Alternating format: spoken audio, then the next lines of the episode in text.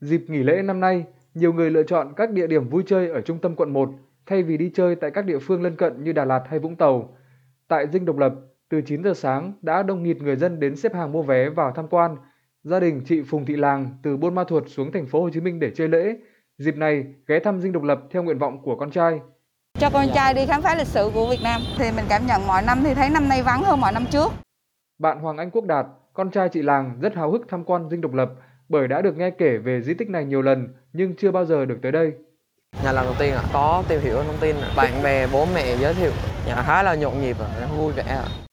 Ngay gần đó, nhiều người dân ghé các địa điểm nổi tiếng như nhà thờ Đức Bà, Bưu điện thành phố Hồ Chí Minh để tham quan, chụp hình. Hai vợ chồng ông Nguyễn Đình Bá, ngụ quận Gò Vấp, năm nay đã trên 70 tuổi. Do con cháu đã đi chơi lễ ở xa nên vợ chồng ông Bá lựa chọn tới trung tâm thành phố để chụp hình, ôn lại những kỷ niệm thời xưa thì lễ đông lắm, nó vừa hết dịch thì bây giờ nó bắt đầu đông đông lại, thấy đông lại rất là vui. Những người dẫn con cháu rồi rất rất rất là hâm hở để vui để nhưng mà phát triển thành phố thì rất là ghi nhận. Tại Thảo Cầm Viên, từ ngoài cổng đã đông nghịt người tới vui chơi. Những người tới đây chủ yếu là gia đình có con nhỏ, muốn tìm nơi rộng rãi để vui chơi và cho bé tìm hiểu về thiên nhiên.